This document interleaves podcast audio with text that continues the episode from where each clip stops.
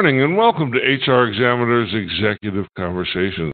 Today we're going to be talking with Mike Erlin, who is the founder and CEO of Ability Map. Mike, how are you? I'm very well, John. How are you? All right. It's worth me telling everybody that you're doing the heroic deal of talking to me at 3 o'clock in the morning in Australia. That that is correct, mate. I, will tell you the formula is the formula is a teaspoon of peanut butter, a 20 minute ride on a bike, uh, a coffee, and a shower, and you can tell me if the formula worked at the end of it. How's that? what do I say, Mike? You need more peanut butter. There's a mix that we're talking about formulas, aren't we? Isn't that what we're here to do? Yeah, there you, there you go. So, so why don't you take a moment? And, did I lose you? Yeah, i just for a second, I, you were saying why don't I take a moment to? Probably the folks should know that yeah. yeah I'm in Australia and it's, it's early, so if there's a delay, we'll just check back. But you said why don't I take a moment to, I assume, introduce, yourself. Yeah, yeah. So my name is Mike Erlin. I'm the co-founder and CEO of Ability Map. Native San Franciscan, so I know the, the the trials and tribulations of the rain that are going on, and I've been down here in Australia about 15 years. So, what is Ability Map?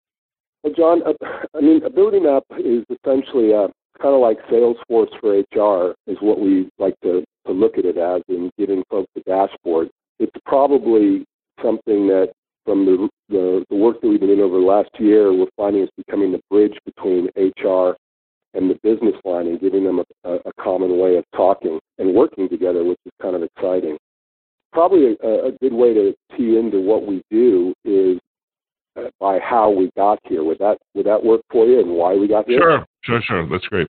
Yeah, the, the, the short version is my partner is a gentleman named Kevin Chandler, and he's a brilliant gentleman. He's been about 50 years in the uh, human capital space, starting a staffing and recruitment company about 40 years ago down here called Chandler McLeod Group that he grew to become a, a billion plus dollar company. So down here, he's, he's pretty well recognized and respected. When we came together in 2014, we both felt that there was an issue in, in productivity and performance. There's variability, and you see it across any business.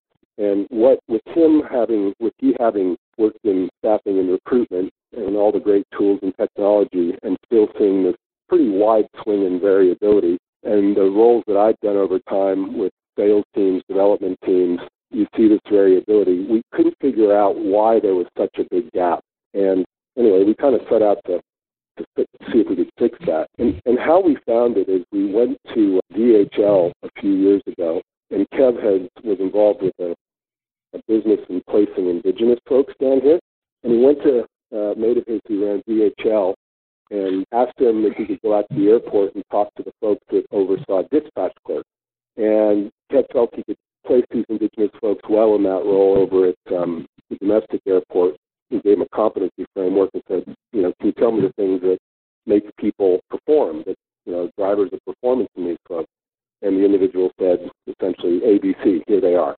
And Kev looked at it, and, you know, it's kind of like one of those moments where, you know, you, you ask yourself, is the printer on, right? And he said, well, right. you know, how do I know this is right? And he uh, he then went over to the international terminal and wanted to challenge it and asked the, a line manager over at the international terminal the same thing, and they said LMN, right, on the competency. And he looked at it and he said they both can't be right. And that was sort of the first epiphany that we had that there's variability or different views in how line managers for the same function look at how to drive a job. You think about the knock-on effect of that in terms of how we put out job descriptions or how we evaluate and interview people. And that was just a light bulb moment for us. And and so anyway, so he went on and he actually then got the actual high performers, uh, asked the line managers, hey, show me who your people are.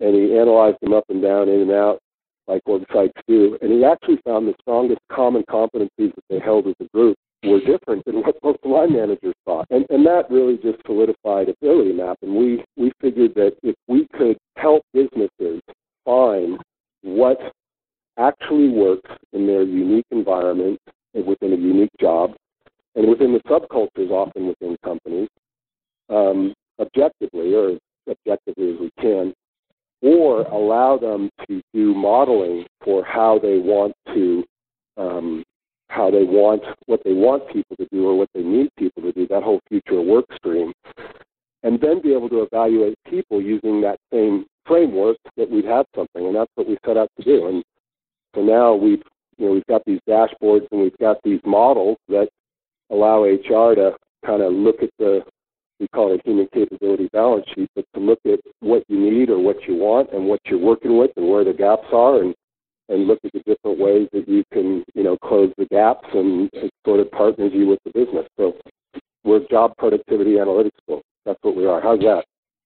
Well, that that's interesting. So so basically, um, to spin it back to you, you um, evaluate the best in the business and use that as the foundation for uh, uh, an assessment an assessment tool. Is that is that a simple um, version of what you just said? That, yeah, that's one way, but that's that's not that, that's that's one way, John, because you know oftentimes the best people. Well, there's all sorts of things, right? I mean, the best people that you have today may or may not be what you need tomorrow, right?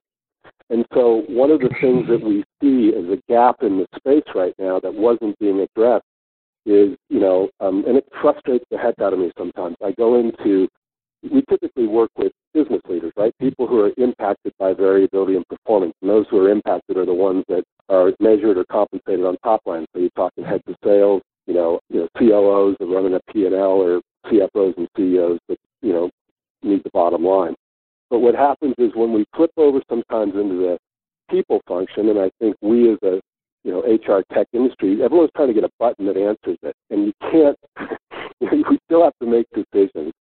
So anyway, what we do with our with our tool is we take advantage of not only the the, the, the actual measures of high performers, but we also incorporate experience of line managers, and we we allow for modeling of either one or the other or a combination of both, so that you can sort of dial in your dashboard as to what do you look for.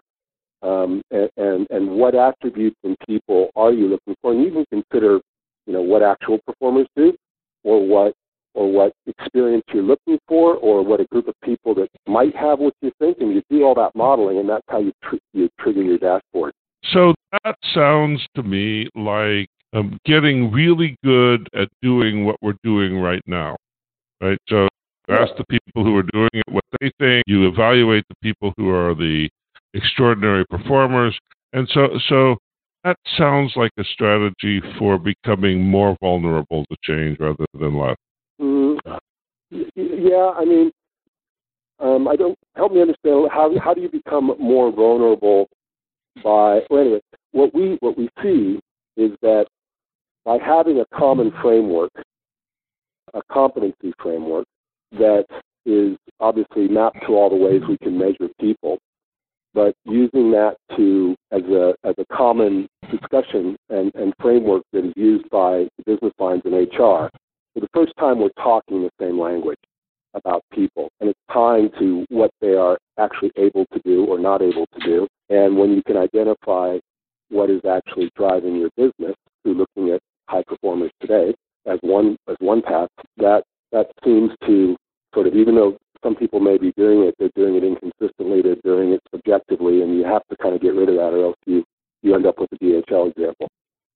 So I hear you, and and I guess the question is, in this time where everybody's vulnerable in the business model, mm-hmm. how do you orchestrate this process so that you're not just right? Every company and industry that's failed has failed largely because their best people were doing their best work. Right? That's the paradox of the time that we're in. Mm-hmm. And when the business, when the underlying business model changes, having the best people doing the best work they've ever done is the wrong answer. Right? Absolutely. That's what was that was what was going on at Kodak, and that's what was going on in the music industry, and that's what was going on in for classifieds. Is the people who were the incumbents running the business did the best job ever, and that's why they failed. Right, because they kept going, they kept going, they kept going, and they couldn't adjust and change or see that coming or, or, or move fast enough. That's what you're saying. Yeah. Well, well, actually, yeah. Actually, I th- I think it's it's simpler than that. In order to Mhm. change, the executives knew they needed to change. In order to change, they had to fire all of the people who were doing the best work of their lives, and that's emotionally not feasible. Well, actually, They that's knew there was something wrong. They knew that the model was changing, but but they couldn't fire everybody, and so they rode out the horse with the best people doing the best they could, and it failed. And uh, my question is is how do you select people who can navigate that?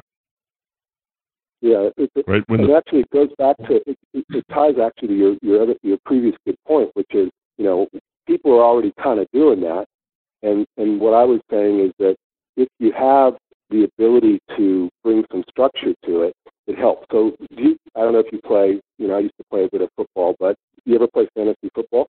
You ever done that? no no no um, um, uh, my mother was a forward thinking person who thought that that um, that I had little brains to begin with. She- your mom's a wonderful person. My mom is too, but um, yeah, I, when my kids came time to playing football, I said no, don't do it. So I, I agree with you. But anyway, the thing that's Yeah. kind of interesting is when I think about it, fantasy football teams are managed, I think, with more objective data than we have in the people function to develop, coach, progress, and recruit people today.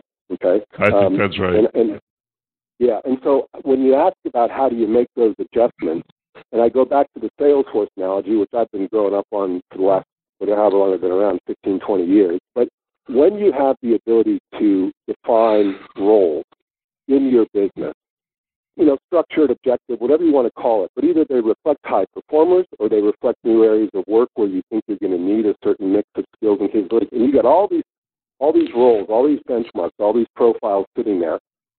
And you've got your people cataloged on the same framework. How do you think that would help the executive be able to look more objectively at what they're going to need and who's capable of doing it? That and, and so whether that's optimizing the current process, I'll go with that because the fact is we in the people sector are smart, we've got some cool technology, but we've just sort of been missing the blood in the veins as to what really makes all these things go. And when you start being able to look at people from a standpoint of competency, competencies, which are amalgamations of behavior and cognitive capability, and we can start comparing that to how we've defined, either by high performers or by what managers want, or by skunkworks project that you have going on, or gig workers that you want coming in, and you can start mixing and matching that, the business starts to hum along a lot more like sports teams, which is one of my frustrations, right? When I used to sail, you knew what a grinder needed to do, you knew what a bowman needed to do, you knew what the navigator needed to do. They all had certain functions. Fantasy football is the same thing. When it came to business, you hire somebody, and a third of the time you're going, boy, that was a bad decision six months later. We can't do that. You know, that the definition of what we need people to do is actually not that hard but how you how you structure it, model it, and compare it at scale is the piece that anyway. That's what we found was missing, and that's what we've been doing. That's awesome. What a, what a great piece of work. So, use AI in the in the work? Okay, you remember when you and I first met a couple years ago? You put that post out on Facebook, and you said, "I'm going to do a survey and see who's using AI." And I told you, I said, "John, we don't need use AI, AI this, machine learning that." Uh, you know, we're getting back to work. So we do not use AI today. Okay.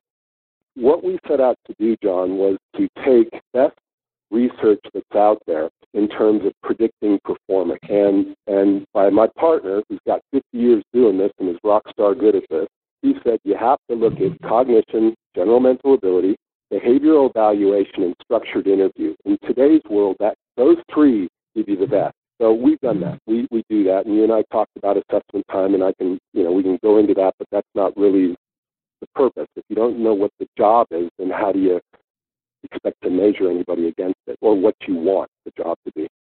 But anyway, AI. So AI is we've tried to you know a value of ours is do the job right, and we feel that we've got a strong foundation. Over time, we will look to apply AI appropriately. But right now, we know, we manage, we can measure what's going on. And that degree of certainty we think is good right now because AI, quite frankly, scares the bejesus out of me sometimes, John. Machine learning is something else. We use machine learning in terms of how we optimize the questions that we use in our evaluation of people across these frameworks. So we have used that. We see that coming back in. But to be quite honest, we're going to be a little patient and watch what's going on with AI because I think there are a lot of learnings happening right now. And I think the risk of getting it wrong, where you're abdicating responsibility to a machine today without having the knowledge or resource to manage it, our view is, you know, let's just do the job right right now. And then as we get traction with that and keep doing that, then we'll look and see what we can do. Got it. It's interesting. Most of the people that I talk to don't make a distinction between machine learning and AI. So that's that's it's totally interesting that you do. It's it's interesting that you do. So the question that I end up having is you've got this you've got this scheme for getting the right person into the right role, but roles are changing very rapidly, and I'm sure that you'll tell me that you can help a company who can tell you what they want the role to become. But my experience is that most can't figure out the answer to that question. Yeah. Uh, so, so how do you how do you use this system of yours to make sure that we're on track for the evolution that we need to do? Yeah, great question. And actually, you can also apply that, John, as to um, a understanding your culture and how you want may want your culture to shift from where it is. One of the things that we've been doing is measuring people's culture. Because culture is essentially uh, an amalgamation of the behaviors that are displayed in the environment, right? That's what culture is. It, it doesn't sit there Let's let's lead let, let's table that. I don't I don't buy that definition, but but let's let's. okay, cool. All right, we'll come back to that. But what we what we look at is that um, I'll give you I'll give you an example. A mate of mine runs a runs a division uh, for a big sort of tech communications company. Um, he's got about 2,000 people in this division, and they sort of operate under a five nines world, right? Um, Right. He tells uh, he, he we're talking, and he says, you know, Mike, what I got to do is I've been asked to sort of find innovation, skunkworks in here, and he goes, but I don't really know what that is. I kind of got a feel, but I don't know what it is. And I, I say, all right, Dave. So here's here's what you got to do. Are there anybody in in the group that that exhibit what you think you're looking for? And he goes, yeah. Ironically, it's this group of standout people who are sort of the, you know, the um, the Eastern European guys over there, people over there, and they sort of have this way of working that I think's right for this innovation. And I said, okay, well, why don't we go? Let's go find out what they're all about. Let's go imprint them. That's our evaluation. Let's find out what they have in common. Let's provide you that data, and then think about the other fun, the other aspects of the role that you would want to incorporate. And we have a tool and a process to allow individuals or groups to go about that sort of process online and at scale and all that good stuff. And then let's combine that, and then we got a stamp of what you're looking for. Then let's give that a run for a while, and then let's compare how that's going. That's how we do it, John. Okay, that's that seems like a pretty reasonable approach to do it. So, what's the big thing coming? Are you coming out of Australia and moving to the United States? What's what's the future look like for you? Well, I think, I mean, the, the, the future, the, the future for us, John, and um, you know, I've been doing this 20 plus years, and you know, Kev's been in the sector 50, and you know, you know, he's you know, he's 71 years old. He's he's he's, he's wanting to sort of finish this unfinished business that he started. You know, Ability Map was my vision, but it was Kev's unfinished business after I, you know, I learned that after working with him for a while. I think what we feel like our vision will be is for the first time, it appears in our in our clients, and we have customers in the U.S. and we have customers in Australia. For the first time, what's happening is there's a partnership between HR and the business because of the way that we enable the business to define and communicate back what they need. This is not HR creating what they think the business needs. This is the business having the capability to define what either is working and or what they want, delivering that to HR, enabling HR to show what they're currently working with in their existing workforce, show um, how they're adjusting learning and development, performance coaching, or or you know succession planning to to fill that gap, or recruiting, right? And then delivering those new capabilities and working with the business. So I guess in some sense, what the vision is is that in the business side, we think we can close that chasm, and we got a pretty good shot at doing it.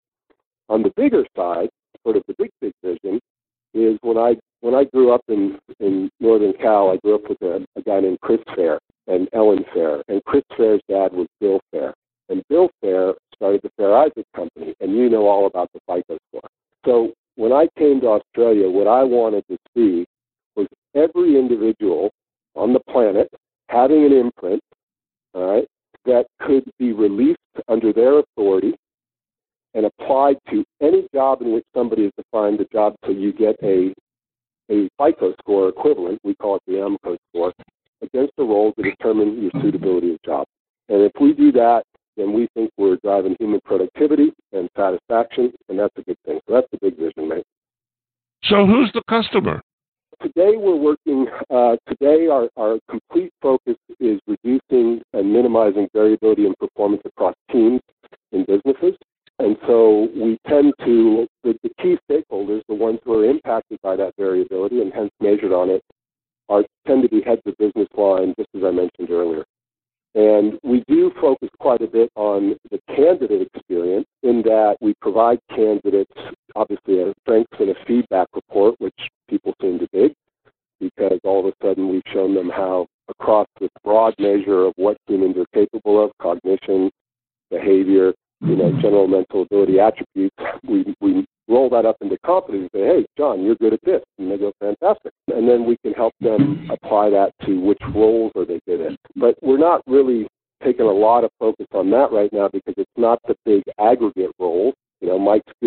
sales, Mike's good at general management.